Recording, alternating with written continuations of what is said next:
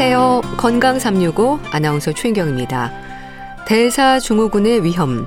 이름이 좀 어려워서 그게 뭔가 싶지만 건강을 위해서 우리가 알아야 하는 수치들 혈압, 혈당, 복부 비만도 그렇고요.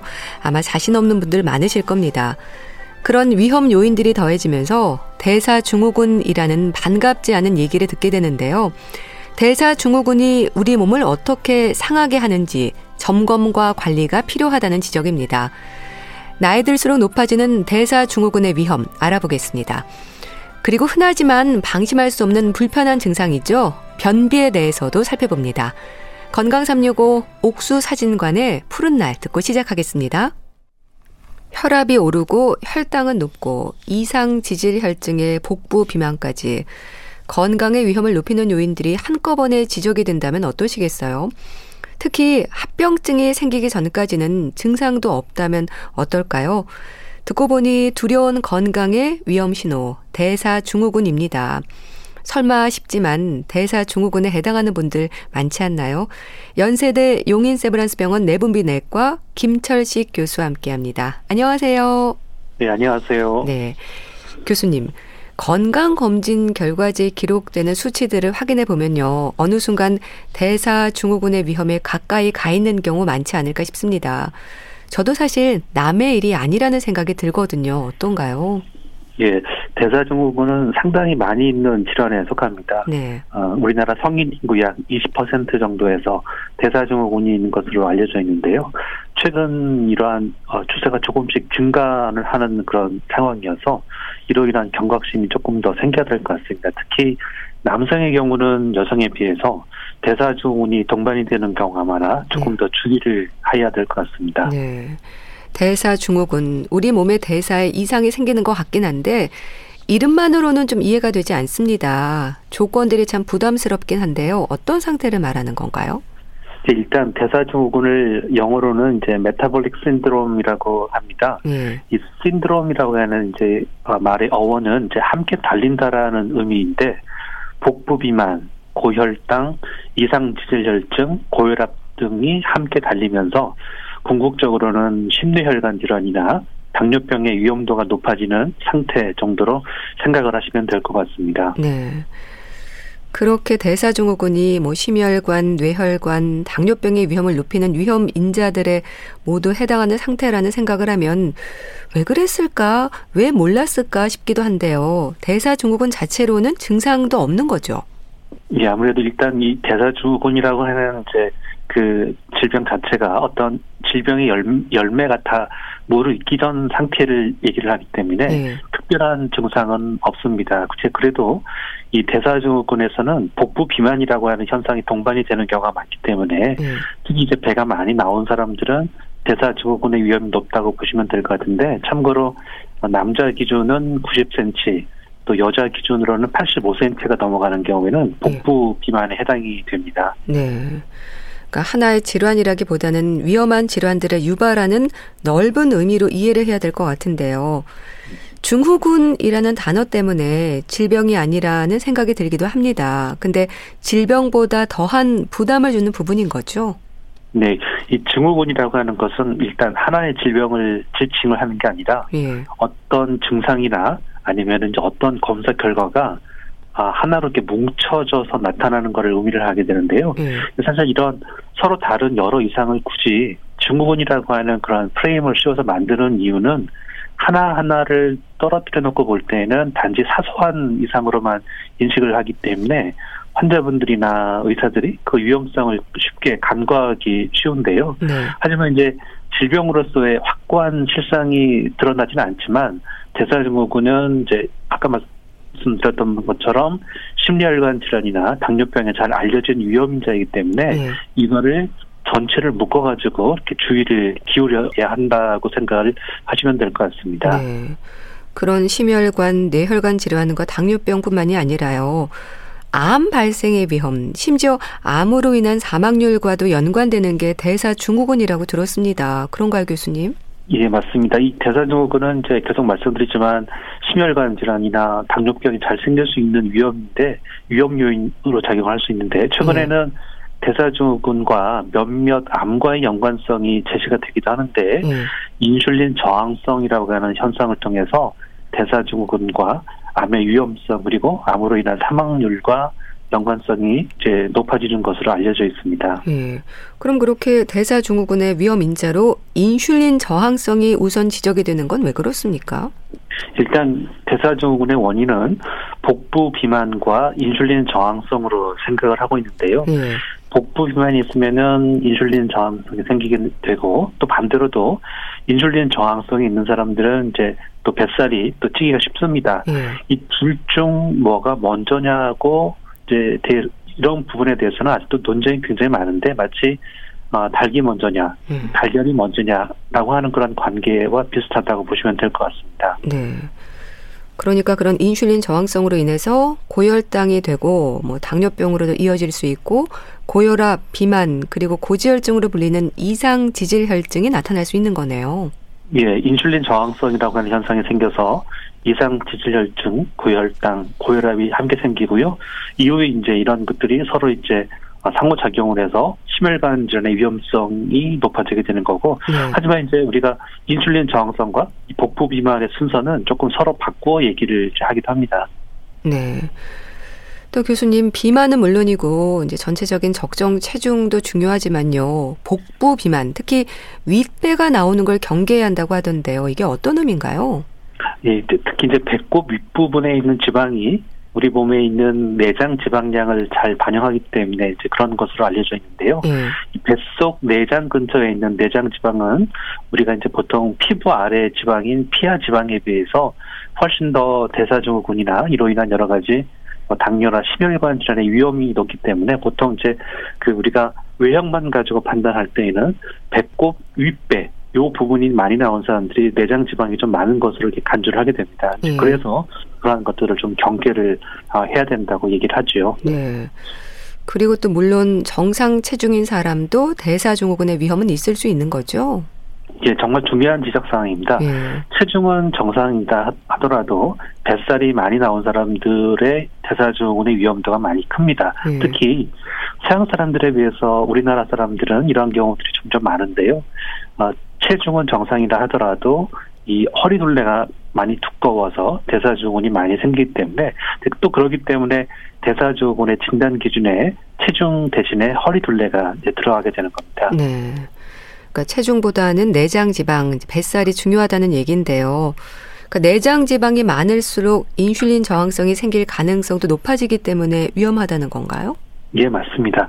배 안에 지방이 많으면은 인슐린 저항성이 쉽게 생기고 음. 또 이로 인해서 간에서 중성 지방이 많이 만들어지고요. 더불어서 좋은 콜레스테롤은 떨어지게 됩니다. 그리고 지방간이 나타나면은 혈당이 높아지기 쉽고 또한 예. 인슐린 저항성으로 인해서 혈압이 높아지게 되죠. 네. 그래서 인슐린 저항성의 비만까지 뭐 상호 작용을 하는 건데요.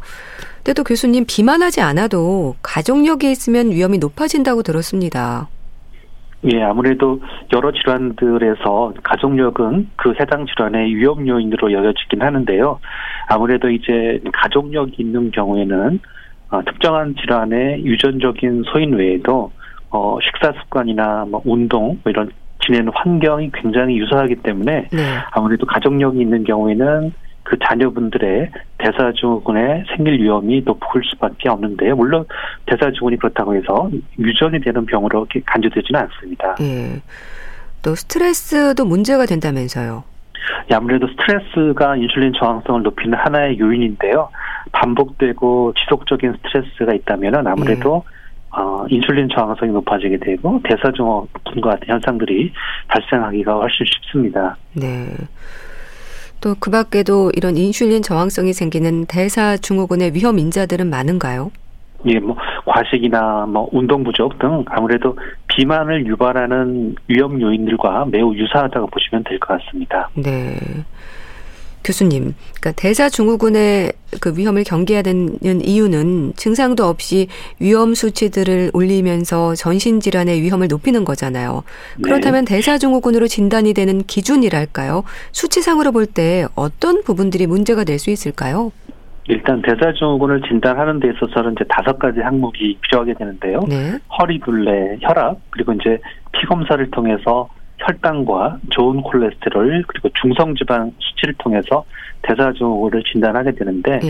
이 다섯 가지 요인 중에서 세 가지 이상이 이제 해당이 되게 되면은 대사증후군 해당이 되는데 참고로 좋은 콜레스테롤인 HDL 콜레스테롤은 낮으면 문제고 네. 나머지 것들은 이제 일정 수준 이상으로 높아지게 되면은 대사증후군의 진단에 이제 포함이 이제 되게 됩니다. 네. 근데 참 대사 증후군의 위험이 높다 이런 결과가 나오면 그때부터는 어떻게 해야 되나요? 생활 습관병이라는 게 참 애매한데 그러니까 적게 먹고 운동하고 싱겁게 먹고 일찍 자고 이런 부분들인 건가요? 예, 대사 증후군의 이제 아무래도 뿌리가 뱃살이기 때문에 뱃살을 빼면은 대사증후군이 생기는 기전을 거꾸로 타고 올라가서 예. 혈당, 혈압, 중성 지방은 낮아지고 좋은 콜레스테롤은 높아지기 때문에 자연적으로 대사증후군이 해결이 됩니다. 이렇게 얘기로는 굉장히 예. 뭐 애매하지도 않고 명확한데 예. 좀 하기가 힘들죠. 이렇게 예. 뱃살이라고 하는 게 쉽게 빠지지 않기 때문에 열심히 운동을 하고 식사 조절하셔야 하셔야 서서히 빠지게 되어서 대사증후군의 해결에 실마리를 찾을 수가 있게 되는 겁니다. 네. 그러니까 뱃살이라고 한다면 일단 허리 둘레를 좀 줄이라는 거죠. 예, 맞습니다. 네. 그럼 대사증후군의 위험을 예방하려면 어떻게 먹어야 할까요? 식습관이 가장 중요하지 않을까 싶은데요. 예, 맞습니다. 식습관이 가장 중요한데요. 아무래도 이제 흰 쌀밥이나 빵과 같은 정제된 탄수화물은 좀 적게 드시는 게 낫고요. 요즘 사람들이 많이 즐기는 탄산음료도 마찬가지로 예. 피하셔야 되고 특히 과식하지 않으셔야 됩니다. 특히 이제 우리나라 사람들은 서구인들에 비해서 탄수화물 먹는 양이 많기 때문에 탄수화물은 이제 가급적 적게 드시고 대신에 단백질 섭취를 모자라지 않게 늘리고 그리고 이제 어, 기름기가 많은 음식은 아무래도 칼로리가 높기 때문에 네. 이러한 음식들을 조금 피하셔야 대사 증후군에 어, 예방이 되고 있는 사람들에게서는 또 해결의 신발이가 될 수 있는 겁니다. 네. 그럼 실제로 보시면 탄수화물 섭취가 필요 이상으로 높은 경우가 많은가요? 굉장히 많습니다. 우리나라 사람들이 탄수화물을 워낙에 좋아하는 민족이다 보니까 네. 요즘에는 여러 가지 광고나 뭐 이런 것들에 의해서 이 탄수화물 섭취가 더욱더 늘어나는 추세인데 문제는 이 정제된 탄수화물, 도정이 많이 된 탄수화물의 섭취가 많아지기 때문에 이런 네. 부분이 좀 염려가 되는 부분이죠. 그래서 이런 음식들을 적게 드시고 가급적이면 이제 탄수화물을 줄이되 드신다 하더라도 뭐 이렇게 그 잡곡이나 이런 것과 같은 좀 그좀그 거친 탄수화물을 드시는 게 대사증후군 예방과 해결에는 이제 중요한 식습관이 되는 겁니다. 네. 그러니까 일단 빵, 과자, 국수 뭐 이런 음식들을 자제할 필요가 있는 건데 이게 콜레스테롤의 위험 때문인가요? 말씀 주신 이런 음식들은 아무래도 이제 탄수화물이 많기 때문에 이제 대사증후군에 있는 경우에는 좀 주의를 하셔야 되는 것 같습니다. 네. 네. 운동은 어떨까요? 걷기 운동만으로도 충분한지 좀 궁금한데요. 어떤 운동을 얼마나 해야 하는 건지도 잘 모르겠습니다.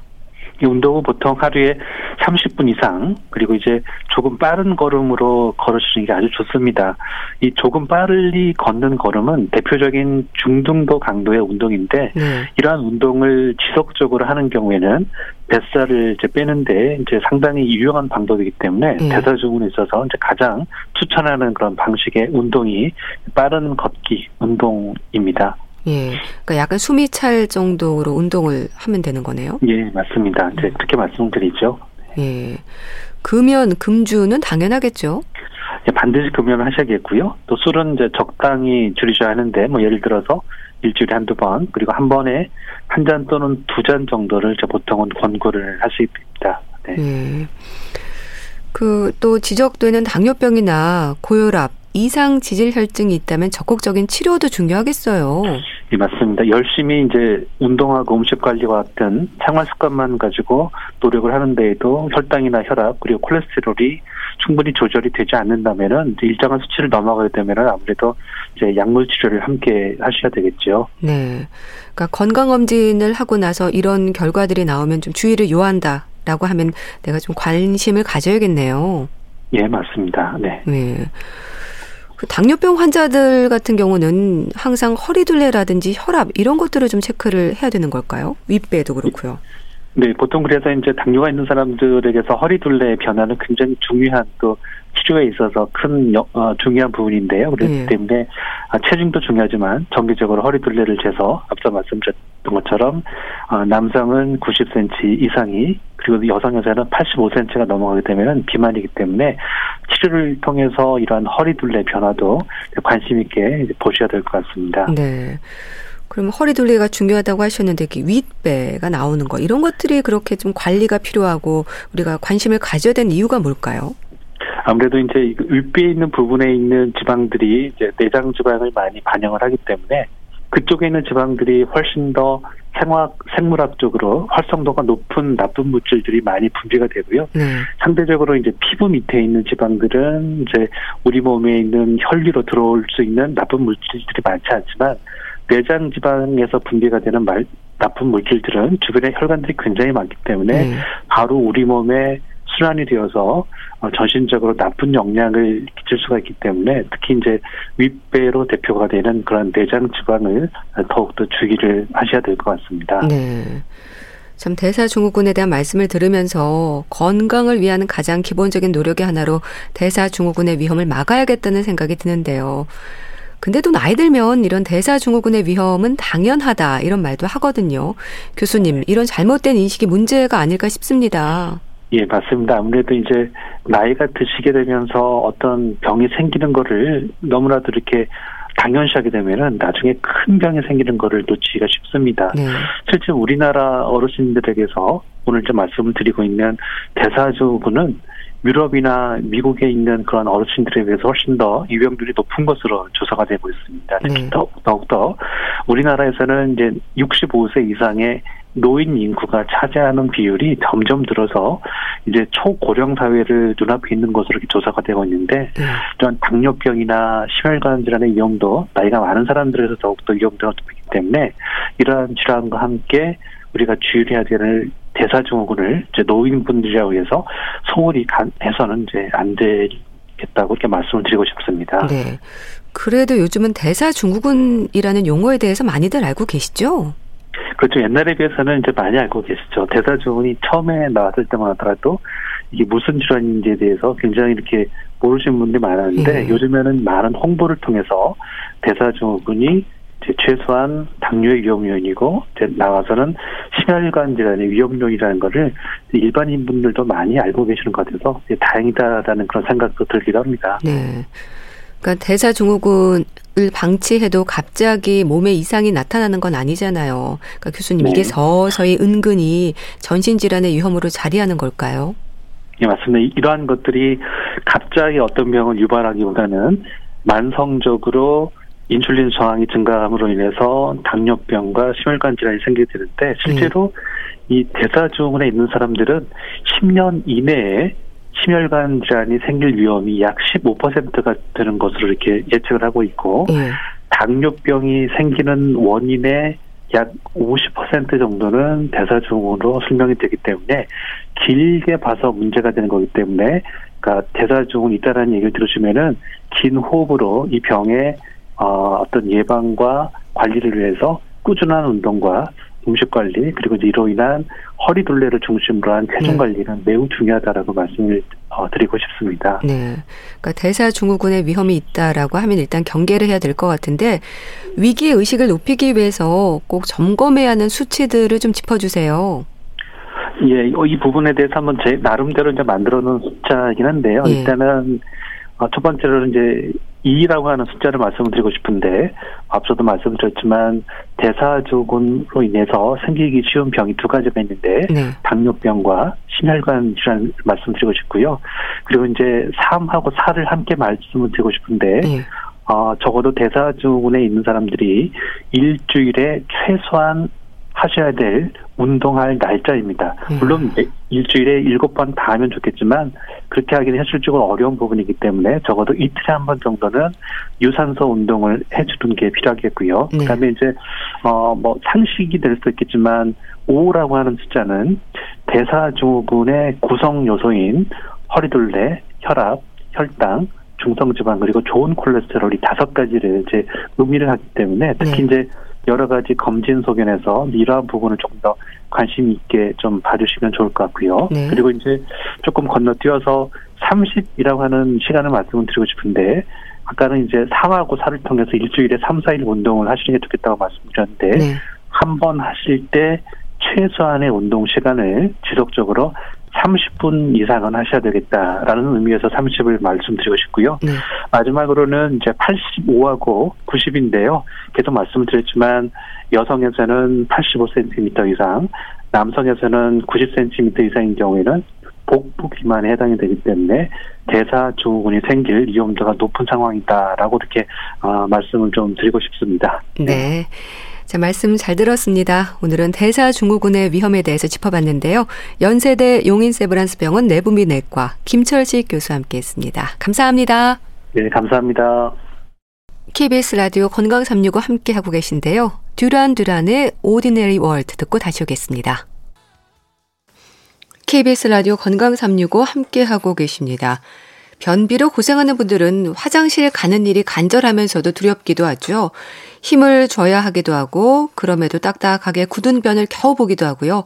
개운치도 않고 일주일에 두 번, 세 번 가기도 힘들고 변을 보는 일이 스트레스입니다. 변비, 소화부터 노인까지 나이와 상관없이 불편감을 주는데요. 왜 생기는 걸까요? 분당 재생병원 내과 백현옥 교수와 함께 합니다. 교수님 안녕하세요. 네, 안녕하십니까? 네, 교수님. 변비로 고생하는 분들이 많습니다. 아주 흔하죠? 네.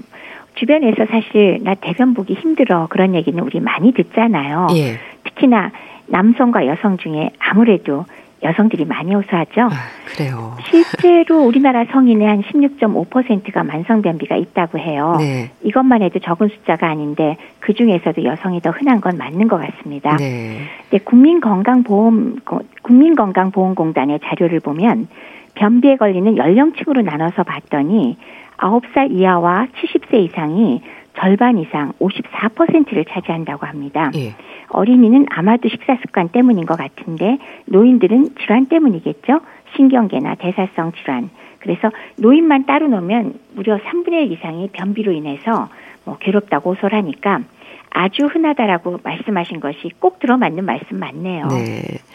근데 본인이 불편하지 않으면 변비가 아니라는 말도 있긴 하던데요. 교수님, 변비로 진단이 되는 기준이 있는 건가요? 사실 왜 하루에 뭐 한 번씩 꼭 화장실을 가야만 변비가 아니다라고 말을 할 수도 있지만 예. 어떤 분들의 경우는 어 나는 이틀에 한 번 화장실 가는데 하나도 불편하지 않아. 음. 그럼 사실 변비라고 말하기가 어렵겠죠. 그렇죠. 그래서 결국 이 변비라는 게 증상으로 우리가 붙인 명칭이기 때문에 사실 애매한 게 많습니다. 그래서 그런 것 갖고 고민을 하다가 전문가들이 변비를 진단하는 기준을 만들자. 그래서 소위 로마 표준이라는 게 만들어졌어요. 네. 이거를 국제적 기준으로 우리가 인정하고 있는데요. 어, 보통 여섯 가지 항목 중에서 두 개 이상에 해당이 되면 변비다라고 네. 얘기를 합니다. 네. 우선 첫 번째는 일주일에 두 번밖에 화장실 안 가. 그럼 변비라고 얘기를 합니다. 네. 그러니까 세 번 미만일 경우요. 그거는 뭐 이해가 되죠. 네. 근데 그 다음에는 보통 대변을 보는데 네 번에 한 번 정도는 이런 증상이 있으면 변비다라고 얘기를 하는데요. 우선은 대변을 볼 때 과도하게 힘을 주어야만 나온다. 음. 너무 힘들어요. 네. 그런 게 들어갈 거고요. 두 번째는 변이 너무나 딱딱하고 덩어리져서 힘들어요. 그런 것도 들어갈 거고 세 번째는 대변을 다 봤는데도 잔병감 그러니까 시원치가 않아서 화장실을 들락날락거리는 경우 그리고 네 번째는 항문이나 직장이 막혔다는 느낌이 있어서 잘 안 나오고요. 네. 마지막으로 좀 심각한 건데 배변을 하려 그러면 그냥은 볼 수가 없기 때문에 손으로 조작을 해야 되는데 손으로 직접 파주거나 아니면은 골반 아래를 눌러줘야 되거나 네. 이런 걸 해야만 대변을 보는 경우 이런 것들이 보통 네 번에 한 번 정도 있다. 그리고 3개월 이상 지속된다. 그러면은 우리가 변비다라고 정의를 내리고 있습니다. 예. 그럼 이 변비는 왜 생기는 건가요? 변비는 확실하게 지금 왜 생기냐고 말씀을 하셨는데요. 예. 왜라는 원인이 분명할 때는 2차성 원인이 있는 것이다. 라 그래서 어떤 기질적인 국소성 질환, 뭐 갑상선 같은 전신 질환 혹은 약물로 인한 것이다라는 원인이 있을 때 2차성이라 그러고 그럼 2차성이 아닌 건 뭐냐? 원발성이다라는 건데 간단히 얘기해서 네. 원인을 우리가 모르겠다. 잘 못 찾겠다 하는 게 되겠습니다. 결국 대장에 운동 기능이 떨어졌거나 학문 직장의 기능이 안 좋을 때 우리가 원발성이다라고 얘기를 하는데 예. 사실 어느 게 더 흔하냐 하면 뚜렷한 원인이 있는 2차성인 것들은 사실은 얼마 안 되고요. 90% 이상은 원발성, 원인을 잘 모르는 변비로서 이런 것을 기능성 혹은 특발성 변비라고도 부릅니다. 네. 그러니까 대부분이 원인이 분명하지 않다고 하셨는데 그래서 더 답답하겠어요. 맞습니다. 원인이 분명하면 사실 해결의 실마리가 명확하잖아요. 예. 원인도 모르겠다 그러면 모처럼 병원에도 왔는데 음. 답답하죠. 그러니까요. 그 대부분 이런 경우가 대장의 전반적 운동 기능이 저하되는 대장 무력증이나 항문 직장의 기능이 떨어져서 직장에서 변을 배출하는 게 이상이 동반된 경우일 텐데요. 이렇게 원인이 뭐 확실하지 않으니까 할 말은 없지만 그럼에도 불구하고 우리가 얘기할 수 있는 게 몇 가지 있습니다. 예. 악화 요인을 얘기해봐라. 그러면 우리가 말씀드릴 게 있잖아요. 예를 들면 소화 변비의 원인으로는 이제 식사, 즉 채소 섭취가 부족한 걸 중요한 이유로 생각한다고 말씀드렸는데요. 섬유소가 섭취하는 게 부족하다. 그러면 변비가 오기 쉽고요. 예. 또 물을 참 안 드신다. 그러면 역시 대변 보기가 쉽지 않고 오히려 장에서 물을 쫙쫙 빨아들여서 변비 생기기가 쉽습니다. 그리고 운동 부족도 원인이 될 수 있고요. 어, 운동을 하지 않기 때문에 장의 운동성을 도와줄 수가 없거든요. 그것 외에 불규칙한 배변 습관이나 심한 스트레스도 변비의 악화 요인이 된다는 거 이런 걸 좀 피하면 도움이 되지 않을까 하는 말씀은 드릴 수 있겠네요. 네. 그럼 변비로 고생하는 분들은요 주로 어떤 표현을 하세요? 증상도 다양할 것 같은데요. 맞습니다. 뭐 일률적이지 않죠. 그렇기 때문에도 정의도 내리기가 어려웠고요. 뭐 변보기가 힘들다. 아니면 너무나 힘줘야만 대변이 나온다. 아니면 변이 너무나 딱딱하고 굳기 때문에 내가 대변 볼 때마다 겁난다. 심지어 항문이 찢어지기도 네. 한다. 그다음에 대변 마렵기는 한데 시원하게 배출이 되지 않아서 계속 화장실을 들락거리게 된다. 그리고 변이 형체가 제대로 나오질 않고 어, 찔끔찔끔 나오기 때문에 내가 대변 본 것 같지가 않다. 아니면 대변을 볼 때 항문 주위를 굉장히 불쾌하게 압박하는 느낌이 있다. 아니면 화장실을 내가 며칠 못 가기 때문에 배가 답답해서 밥을 하나도 못 먹겠다. 네. 이런 증상들을 보통 말씀을 하시죠. 네. 그럼 교수님 사실 변비는요 병이 아니라 증상으로 봐야 하는 거죠. 정확합니다. 변비는 네. 하나의 증상이지 사실 질병은 아닙니다. 그러니까 100사람이 100가지의 증상을 변비로서 얘기할 수가 있는 겁니다. 네. 표현도 다양하고 그렇기 때문에 객관적 정의가 쉽지 않아서 비교적 흔히 호소하는 증상들을 정리해서 앞서 말씀드린 전문가들이 로마 기준이라고 만든 거죠. 네. 그래서 이러쿵 저러쿵 저러쿵 하면 네. 우리가 변비라고 한다라고 네. 정의를 내렸습니다. 네. 그래서 화장실에 오래 앉아 있지 말아라. 물을 많이 마셔야 한다. 특히 아침 공복에 찬물을 한 잔 마셔야 한다. 채소를 많이 섭취해야 한다. 견과류와 유산균이 도움이 된다. 화장실에 앉아서 배를 시계 방향으로 마사지 해라. 뭐 이런저런 얘기가 많은데요. 교수님, 실제로 이런 부분들이 도움이 되긴 하는 걸까요? 굉장히 많은 말씀을 해주셨어요. 예. 실제로 화장실에 오래 앉아 있는 것이 뭐 변비 자체에 도움이 되네 안 되네 이전에 이제 변비와 연관되는 뭐 저기 치액이라든지 이런 것들하고 연관돼서 사실 관계가 있습니다. 그리고 물을 많이 마셔야 되는 건 뭐 당연한 얘기죠. 물을 충분히 마시지 않음으로 인해서 대변이 어 내려가면서 더더구나 장에서 물을 더 많이 흡수를 하니까 변이 더 딱딱해질 가능성이 높아지거든요. 예. 그리고 아침 공복에 찬물을 한 잔 마셔라. 이거는 특히나 차가운 게 들어갔을 때 장의 운동성이 증가하는 것이 있기 때문에 기상 후에 일정 시간에 대변을 보게 하려면 마시는 게 도움이 될 수도 있습니다. 채소를 많이 섭취하라는 건 당연히 섬유소 섭취랑 관계 있으니까 괜찮은 거고요. 그다음에 유산균 도움되는 거 말 되죠. 네. 그리고 화장실에 앉아서 배를 시계 방향으로 마사지하라는 건 장의 방향이 음. 시계 방향이거든요. 네. 그렇기 때문에 조금은 도움이 될 수가 있어서 어 나름 의미는 있습니다. 예. 자 그렇다면 치핵이 변비를 유발한다는 말은 어떨까요? 치핵이라는 거는 결국 항문 주변에 어, 대개의 경우는 이제 혈관이 늘어나면서 튀어나오는 것을 얘기하게 되는데요. 그게 이제 심해지면은 통증이나 아니면 출혈 같은 게 일어나게 되죠.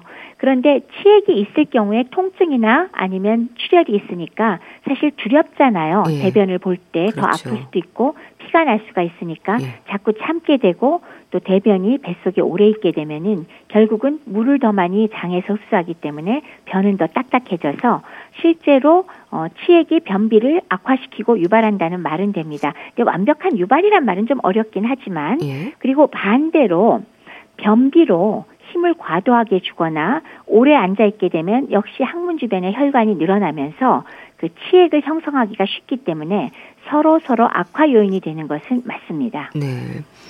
또 교수님, 노인 변비라는 말이 있을 정도로 노인들 중에는 변비로 고생하는 분들이 많은데요. 식사도 물도 움직임도 이 모든 부분에서 소극적이 되면서 대장 운동이 떨어지는 게 원인이라는 말을 합니다. 그런가요?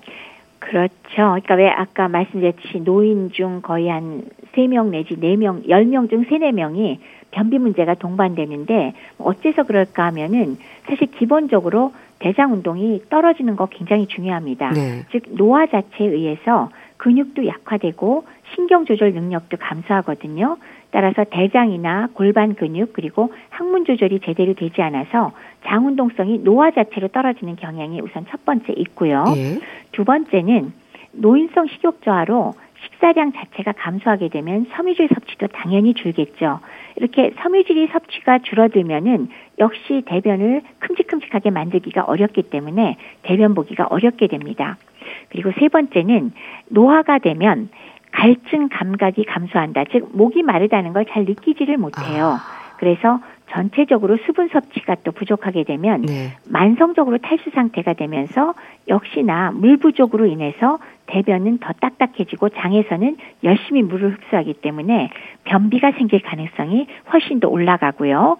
마지막으로 네 번째는 나이가 들면서 자연스럽게 젊을 때보다 활동량이 줄어들겠죠. 네. 또 힘들다고 더더구나 움직이지 않게 되면 장은 도대체 움직일 이유가 없어져 버려요. 아. 그렇기 때문에 이거 역시 장이 움직이지 않게 어, 영향을 미치는 결과가 돼서 변비가 발생하기 되게 쉽게 되는 그런 상태가 되는 거죠. 네. 특히 노인들은 만성 질환으로 누워 있는 경우도 많잖아요. 그래서인지 장 무력증인 분들도 있다고 하던데 그렇습니까? 방금 말씀드렸듯이 왜 노화 자체가 워낙에 장의 운동성을 줄이는 여러 가지 이유가 있다고 말씀을 드렸는데요. 네. 거기에 더해서 어, 질환으로 인해서 침대에 오래 누워 있게 되면은 신체 활동량 감소가 장의 운동성을 더욱 줄어들게 하겠죠.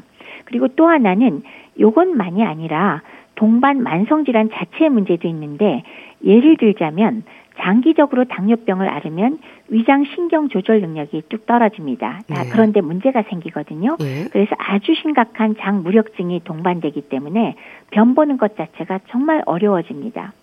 그리고 세 번째는 와상 상태나 이에 준하는 상태가 지속되면 안 그래도 입맛이 떨어져서 식사량이 줄어드는데 경구 섭취량이 더욱 감소하겠죠. 네. 그리고 영양 섭취가 불균형해지고 섬유질 섭취 부족해지고 또 갈증 감각이 감소하면서 물도 더 안 먹게 되니까 역시나 장 무력증을 더 악화시킬 거고요. 마지막으로 하나 더 있어요. 예. 만성 질환으로 인해서 복용약을 많게 드셔야 되잖아요. 여러 가지를. 근데 그 약으로 인해서도 역시 변비가 유발되는 경우가 굉장히 많은데 예를 들자면 혈압약 중에서도 아주 흔히 사용하는 칼슘 통로 차단제가 있습니다. 예. 이거 변비를 일으키는 아주 유명한 약인데 아. 그 약 드시는 분 굉장히 많거든요. 네. 그리고 또 경구혈당 강화제 중에도 변비 일으키는 게 있고요. 또 파킨슨병 약물 드시는 분 많잖아요. 네. 항우울제나 제산제나 진경제도 변비를 유발할 수 있고요. 항히스타민제 또 아주 관절 때문에 많이들 드시는 진통 소염제들이 전부 다 변비를 유발할 수 있고 또 이런 약들의 특징이 아주 장기 복용하시잖아요. 예. 그래서 그런 것들이 전부 장 무력을 유발하면서 변비 유발할 가능성이 매우 높습니다. 예. 특히나 이 약물에 관한 것은 그렇기 때문에 정기적으로 뭐 예를 들자면 한 1년에 한 번 정도는 어 노인 전문가 노인 전문의한테 복용약 전체를 한 번쯤 총괄해서 점검을 해서 약을 조정할 필요가 있다는 거 권고를 꼭 좀 해드리고 싶습니다. 네. 그럼 변실금이 생기는 것도 이런 이유인 건가요? 어, 변실금의 첫 번째 원인은 계속 말씀드리지만 골반저와 항문 근육이 약화가 돼서 조절 능력이 감소하고 말하자면 항문이 좀 열리는 것 같은 상태가 되는 거. 예. 근데 특히나 오래 누워 계시게 되면은 특별히 굉장히 신경 쓰지 않는 한은 그쪽 근육들을 사용하지 않고 빼버리고 있으니까 점차로 퇴화되어서 아무리 애를 써도 힘을 쓸 수가 없습니다. 즉 관략근이 조여주지 못하니까 실금이 발생하는데요. 근데 사실은 그거 말고 노인들한테 또 굉장히 중요한 게 있어요. 예. 대변이 매복됐다. 그러니까 말 그대로는 대변이 장을 틀어막았다는 의미인데요. 만성적인 변비로 있어서 대변이 장에 머물러 수분이 계속 계속 흡수되니까 진짜 돌처럼 딱딱하게 아, 변화됩니다. 아, 네. 그래서 장을 아예 막아버리는 경우가 있어서 상부에 생기면 장에 완전히 폐색이 되기도 하고요. 심하면 수술 필요한 경우도 있는데 또 하나는 딱딱하게 변한 게 직장 부분으로 자꾸자꾸 내려와서 쌓여요. 그래서 직장이 막 늘어나면서 직장 내에 돌덩어리처럼 변이 꽉 들어차서 네. 관장 아무리 해봐야 소용이 없고 음. 변을 볼 수 없는 경우가 제법 자주 있거든요. 네. 근데 이 경우에 직장 안에는 딱딱한 자갈처럼 어, 대변이 꽉 차 있는데 그 사이사이로 찔끔찔끔 저 위에서 넘어오는 소량의 설사처럼 변실금이 보이는 아, 경우가 굉장히 그렇군요. 많거든요. 그러니까 막고 있는 변 덩어리 주변으로 슬금슬금 넘어오는 건데 네. 이런 분변 매복의 경우는 사실 해결을 해주지 않으면 굉장히 괴롭습니다. 네. 그럼 교수님 노인 변비에서 걱정이 되는 부분이랄까요? 다른 건강상의 위험으로도 이어질 수 있지 않을까 싶은데 어떨까요? 음, 물과 아무래도 저기 음식 섭취가 줄어서 변비가 발생하기도 하지만 또 변이 안 나오니까 음식 섭취를 거꾸로 자제하기도 하잖아요. 예. 그래서 원래 노인성 식욕 부진과 전신 소모가 심해질 가능성이 높은 데다가 또 변비 때문에도 식사를 안 하니까 체중 감소와 전신 세액이 굉장히 심해질 수가 있겠죠. 그리고 앞서 말씀드린 그 장폐색이나 분변 매복까지도 동반이 되면은 사실 심각한 경우는 수술도 고려해야 될 정도로 심하게 장폐색 되는 경우도 있고요. 예. 또 이렇게 직장 내에 돌덩어리처럼 변이 들어차서 계속 식사 못하고 들어 눕는 분들이 계신데 사실 그런 경우에 관장 같은 건 아무 소용도 없고요. 예. 손으로 다 파서 꺼내줘야 되는데요. 예. 꺼내드리기만 하면 사실 상당히 좋아지기 때문에 좀 보람 있는 일이긴 한데 다만 이런 경우가 있을 수 있다는 거를 꼭 염두에 두고 다른 문제가 생기지 않도록 어, 그 때그때 파악을 해서 해결을 해드려야 되는 것 네. 이것이 중요하겠습니다. 참 악순환일 것 같네요. 그러니까 그렇죠. 소화가 안 되니까 적게 드시고 네. 많이 안 움직이면서 변비가 되는데 변비로 인해서 식욕도 없고 소화도 안 되고 이 반복이 되는 거네요. 그렇습니다. 그러니까 상호 점점 점점 악화시키는 그런 결과가 되고요. 그래서 사실은 이런 문제가 생길 수 있다는 거를 되게 이제 나이 드신 분들이 변비가 있어도 뚜렷하게 표현을 안 하실 때도 많아요. 예. 그뭐 당연하잖아요. 그럴 때 이런 문제가 있을 수 있다는 걸 염두에 두고 해결하는 해결책을 찾아보는 것. 그래서 뭐 단순히 안 먹고 못 먹는 게 식욕부진만이다라고 생각하지 마시고 변비를 해결해 주는 것만으로도 훨씬 상태가 좋아지는 경우가 생기거든요. 네. 그래서 그걸 염두에 두고 어, 확인을 해본다는 것도 굉장히 중요한 요소가 됩니다. 네. 그럼 노인 변비로 고생하는 분들에게는 어떤 처방이 내려지나요? 물론 이제 변을 묽게 하는 약이나 장운동 촉진제 그리고 경우에 따라서는 유산균제 등을 처방을 하게 되죠. 네. 그리고 이제 뭐 상황마다 다르긴 하지만은 정도에 따라서 이제 관장을 할 수도 있고 그렇습니다. 근데 이제 이런 약제 같은 경우에 이제 일반적으로 병원까지 안 가고 변비에 좋다 그래서 왜 한 번만 먹으면 바로바로 바로 이제 대변을 시원하게 보게 해준다는 약품이나 뭐 건강 보조식품 차 이런 거 선전도 굉장히 많이 하더라고요. 예. 그렇죠. 네. 근데 거기에는 센나 열매나 비사코딜 성분 같은 게 굉장히 많이 들어있는데 이런 경우에 왜 장기적으로 사용했을 때 장이 약에만 의존해서 자극을 받아서 움직이게 되기 때문에요. 그 약을 계속적으로 먹던 분이 안 먹게 되면 아예 장이 움직이질 않습니다. 네. 그리고 장기간 복용해서 장의 신경청이 파괴돼서 오히려 장이 무기력해지면서 치료에 전혀 반응하지 않는 하재성 대장이 생길 수도 있기 때문에 관장이나 마찬가지로 너무나 강력한 약을 장기적으로 쓰는 거는 좀 피하실 필요가 있고요. 네. 그거 외에는 계속 말씀드리지만 생활 습관이 중요합니다. 가급적이면 규칙적으로 식사를 하시고 섬유질 많은 과일, 야채 많이 드시도록 하시고요. 그 다음에 조금이라도 운동을 좀 더 하도록 움직이도록 권유해드리고 물을 충분히 드시는 거 잊지 마시고요. 이렇게 네. 중요한 그 생활 습관 그 잘 유지하시는 것이 가장 중요한 요소가 되겠습니다. 네. 노인 변비는 그렇고요. 소아 변비는 어떨까요? 배변 습관이 중요할 것 같은데요. 그렇죠. 특히나 그런 어린이들이야 어떤 점에서는 주변에 있는 어른들에 의해서 생활 습관이 만들어질 가능성이 크잖아요. 예. 그래서 특히나 어린이의 경우 변비가 생겼다 그럴 경우에 잘 살펴보시면 배변 습관이 일정하지 않을 때도 많은 거예요. 그래서 우선은 정해진 시간에 배변하는 습관을 만들어 주실 필요가 있고요. 실제로 장 운동이 가장 활발할 때가 아침 시간이라고 합니다. 네. 그래서 수분 섭취 겸 기상 후에 배변 전에 물 한 컵을 마시게 해서 배변 활동도 좀 증가시키고 그래서 일정 시간에 배변하는 습관을 갖도록 하는 거 네. 굉장히 중요할 거고요. 물론 규칙적인 식사와 그리고 규칙적인 간식 시간을 정해주는 것도 소화 변비에는 상당히 도움이 되겠습니다. 네. 아이들 같은 경우는 배가 아프다는 말로 변비를 표현하지 않을까요? 그렇죠. 어른들은 정확히 이게 변비라는 걸 알지만 어린이는 그런 게 없으니까 음. 아프다고 표현할 때가 굉장히 많다고 합니다. 그리고 특히나 어린이의 변비는 이렇게 복통이 있으면서 뭐 이유 없이 식욕이 떨어진 원인이 되기도 해요. 그래서 어린 나이에 식욕 저하가 동반이 돼 버리면 한참 성장해야 될 시기에 성장 부진이 이어질 수 있으니까 네. 이거는 문제가 크지요. 자라날 시기에 키가 안 크면은 그 다음엔 잘 안 크니까. 네, 그래서 규칙적인 배변 훈련 필요하고요. 네. 특히나 먹는 양상을 잘 살펴보아서 문제가 되는 식생활을 개선해 주어야 변비가 악화되거나 혹은 만성으로 진행되는 것을 예방할 수가 있겠습니다. 네. 그러면 소화 변비로 고생할 때 뭐 생우유라든지 서양 자두를 먹여도 되는지 아이를 키우는 부모들은 고민하는 분들도 많던데 어떨까요? 우유만 너무 치우쳐서 먹게 되면 우유 자체의 문제보다도 우유로 인해서 다른 거를 별로 안 먹게 됩니다. 예. 그래서 어린이들 변비에 사실 굉장히 중요한 게 식사 습관이라 그랬는데 섬유소 섭취가 적어지는 거거든요. 예.